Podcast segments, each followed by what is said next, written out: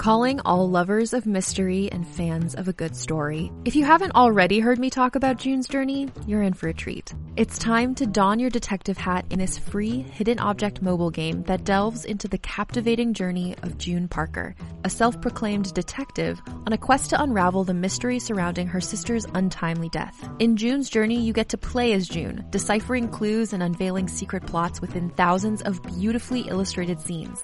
And did I mention it's set in the glitzy 1920s? New chapters are added weekly so you will never run out of new thrills to uncover, and you can also personalize and decorate your very own Orchid Island where the story takes place. How sharp are your detective skills? Find out when you download June's Journey on your Android or iOS device, or play online via Facebook Games. Your detective journey awaits.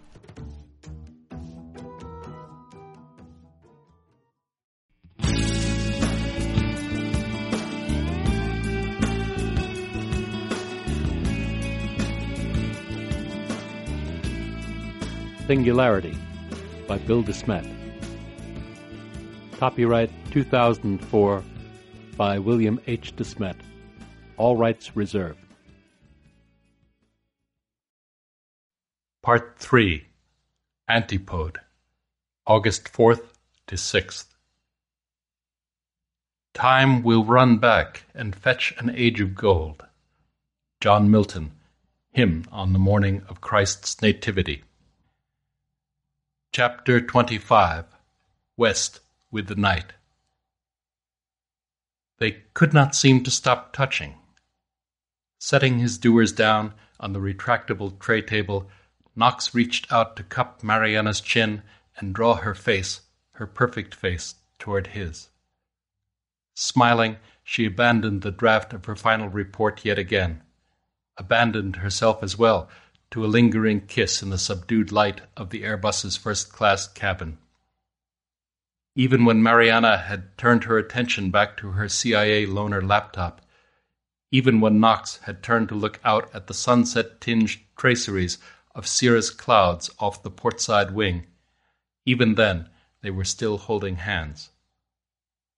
They could not seem to stop touching one another. In the twenty odd hours since search and rescue had landed them on Fayal Island. They hadn't had a minute by themselves or a moment to rest till now. With the nearest Crom presence 2,500 miles away, Aristos had pressed the CIA into service. A company stringer working out of Terceira had shepherded Knox and Mariana as far as Lisbon on a 5 a.m. TAP Air feeder flight. From there, they'd connected through to Paris and the mandate's European headquarters. Seven hours in the old stone building off the Quai d'Orsay had taught Knox more than he'd ever wanted to know about the art and science of debriefing. But in the end, Pete Aristos had pronounced himself satisfied. An early Crom chaperone dinner at an outdoor cafe, then back out to Charles de Gaulle International for the evening flight to JFK. Through the swirl of activity, despite all obstacles, they kept finding ways to maintain physical contact. An arm around a waist, fingers brushing a face, a surreptitious pat on the derriere. They just couldn't seem to stop touching one another. Between sleep deprivation, complimentary beverage service, and Mariana's own intoxicating proximity, Knox was totally buzzed awash in a flood of fatigue poison induced free association. Even so, what he was feeling here, fading in and out, felt real to him, as though he and she had bonded indissolubly in those cold, dark hours before dawn, as if they were two complementary aspects of a single whole, like position and momentum in quantum theory. He rubbed his eyes and looked down on the darkening, cloud racked Atlantic. Rusalka must be down there somewhere, well off to the southwest in the gathering dusk. What a difference twenty four hours could make. For one thing, he was still alive. More alive than he'd felt in a long time. Now, if the damned plane would only stop bouncing around. You okay? Mariana reached out to touch his cheek. Yeah, sure. It's just I'm what they call a white knuckle flyer. No too much chaos theory for my own good. Listen, John. Relax.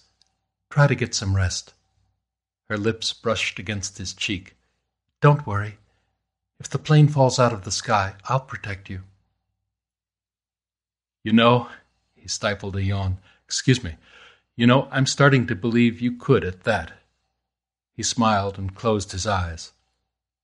Got to bring you along on all my trips. His voice trailed off. Mariana studied John's sleeping face in the muted cabin light. If only she could just drift off like that. Either that or unburden herself of the knowledge that was keeping her awake. But she couldn't. It was strictly need to know. She'd thought the marathon debrief was over. They'd already escorted John out of the secure video conference room when Pete asked her to hang back and told her Crom was greenlighting tsunami. The air-sea build-up would have been set in motion by now, the clock already running on a 36-hour countdown to strike readiness. It was out of her hands, just this final pro forma report to finish. And that would keep. Carefully, so as not to disturb John, she leaned over and stole a glance out the window. Through a spangling of frost stars, she saw the twilight sea, pictured the gathering of forces that would greet tomorrow's returning sun in the still tranquil waters far away to the south. It wasn't just her data on Rusalka's secret lab that had unleashed tsunami. No, something big had gone down out in the North Atlantic the night they'd left the mega yacht. Pete said the whole SOSUS hydrophone network had lit up like a Christmas tree shortly before midnight GMT. The cause? A major undersea disturbance, with its epicenter two miles down in the waters directly beneath Rusalka's keel. The time? 2347 Zulu. Move one time zone west to the Azores, and that made it 2247 hours, August 3rd. It couldn't be coincidence. The time to the minute that Grecian's mysterious message cylinder had called for the capture of something. Something evidently very, very large. Something Pete was determined to stop.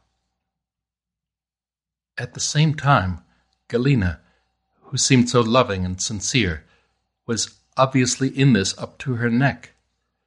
What if it were something they were better off not stopping? Assuming it was even stoppable.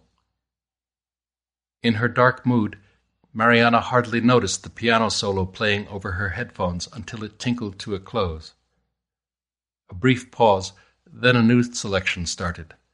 She knew it from the opening chords Andrea Bocelli and Eros Ramazzotti's Nel cuore lei. As the duet soared, her forebodings fell away into the dull sea below. 2247 hours, August 3rd. The time, though hardly to the minute, that she and John had shared their first true embrace. She turned toward him, reliving last night, his calming presence, the unexpected strength of his arms, the warmth of him pressed tight against her in the frigid water. She slipped off the headphones with Bocelli and company in mid crescendo, reached over to touch his face again, then held back for fear of waking him. What was it with her? She'd had lovers before. This was different. She couldn't keep her hands off him. The sound of his voice, the feel of his hands on her, just the clean masculine scent of him was enough to give her that warm liquid feeling in the pit of her belly. She knew next to nothing about him. Without opening his eyes, he spoke. Forty years old, divorced, no children, and no, not currently with anyone. You're awake. Eleven years older. An eternity. What would they have in common? What would they even talk about? No, knowing what to talk about never seemed to be a problem for John. Then it struck her. Again. He was doing it again, and to her this time. How did you do that? Lucky guess. Like I keep telling you, it's this trick I do. Sometimes things just click into place. He yawned. It's why I became a consultant instead of learning an honest trade, I suppose. What's it supposed to be? Telepathy? Nothing so mundane. Pattern apperception. Seeing the net. Knox's onboard pattern matcher. It comes and it goes, he finished drowsily. How does it work? Where did it come from? Tell me. She'd been preoccupied last night, but damned if she'd let him off the hook this time. He opened one eye. I'm not sure I can exactly. Come on, try. You've got me burning up with curiosity. Here, feel. Mariana took his hand and pressed it to the warmth of her cheek. She briefly considered redirecting his answering caress a little lower, in through the folds of her blouse, up against her beating heart. No, best not to start something they couldn't finish. Couldn't finish here, that is. She settled for just kissing his open palm, interspersing the touch of her lips with little flicks of her tongue. Then she bit the heel of his hand gently. Well, more or less gently. Wincing at the nip, Knox had a fleeting vision of the fate awaiting him. Liebestod by Hickey. Nothing daunted, he reached out for her again. Uh-uh, she said, expertly fending him off. Debriefing first, displays of affection later. Now talk. You drive a hard bargain, woman, but okay. He sighed and leaned back in the seat.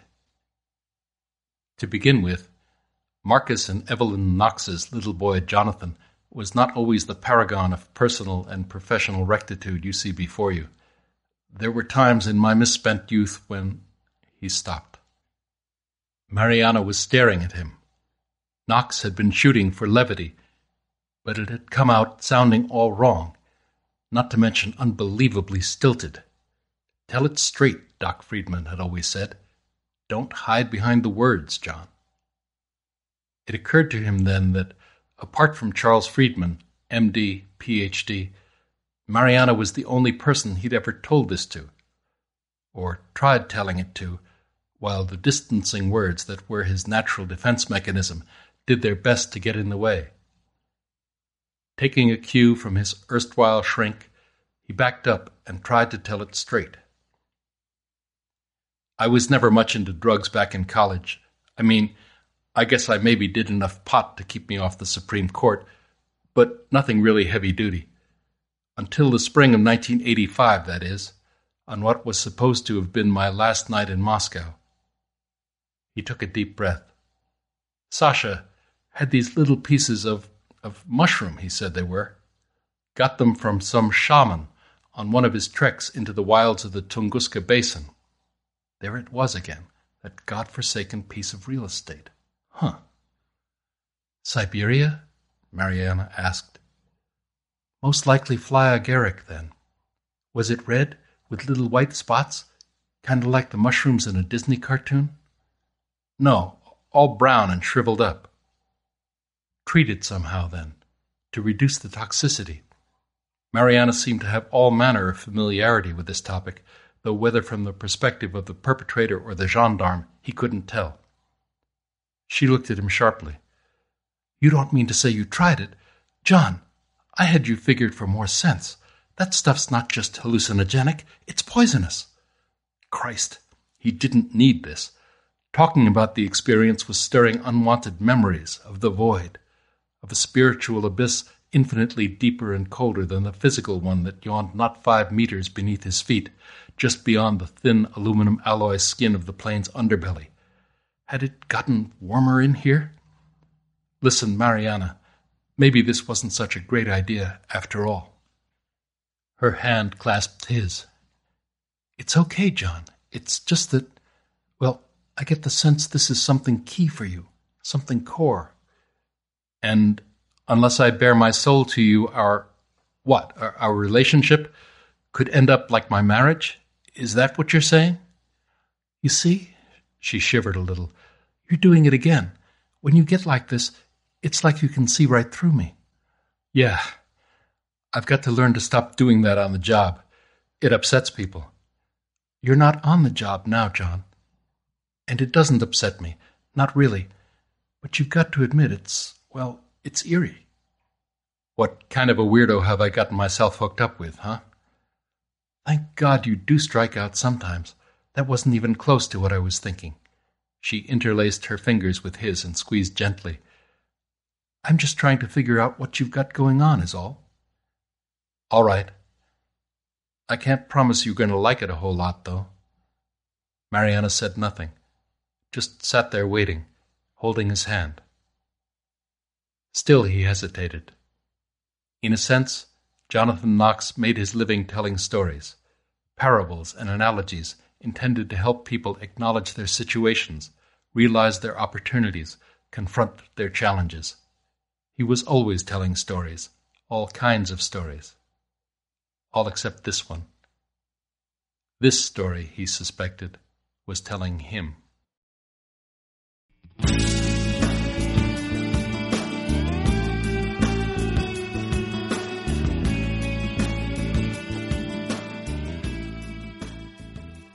Listening to Singularity by Bill DeSmet.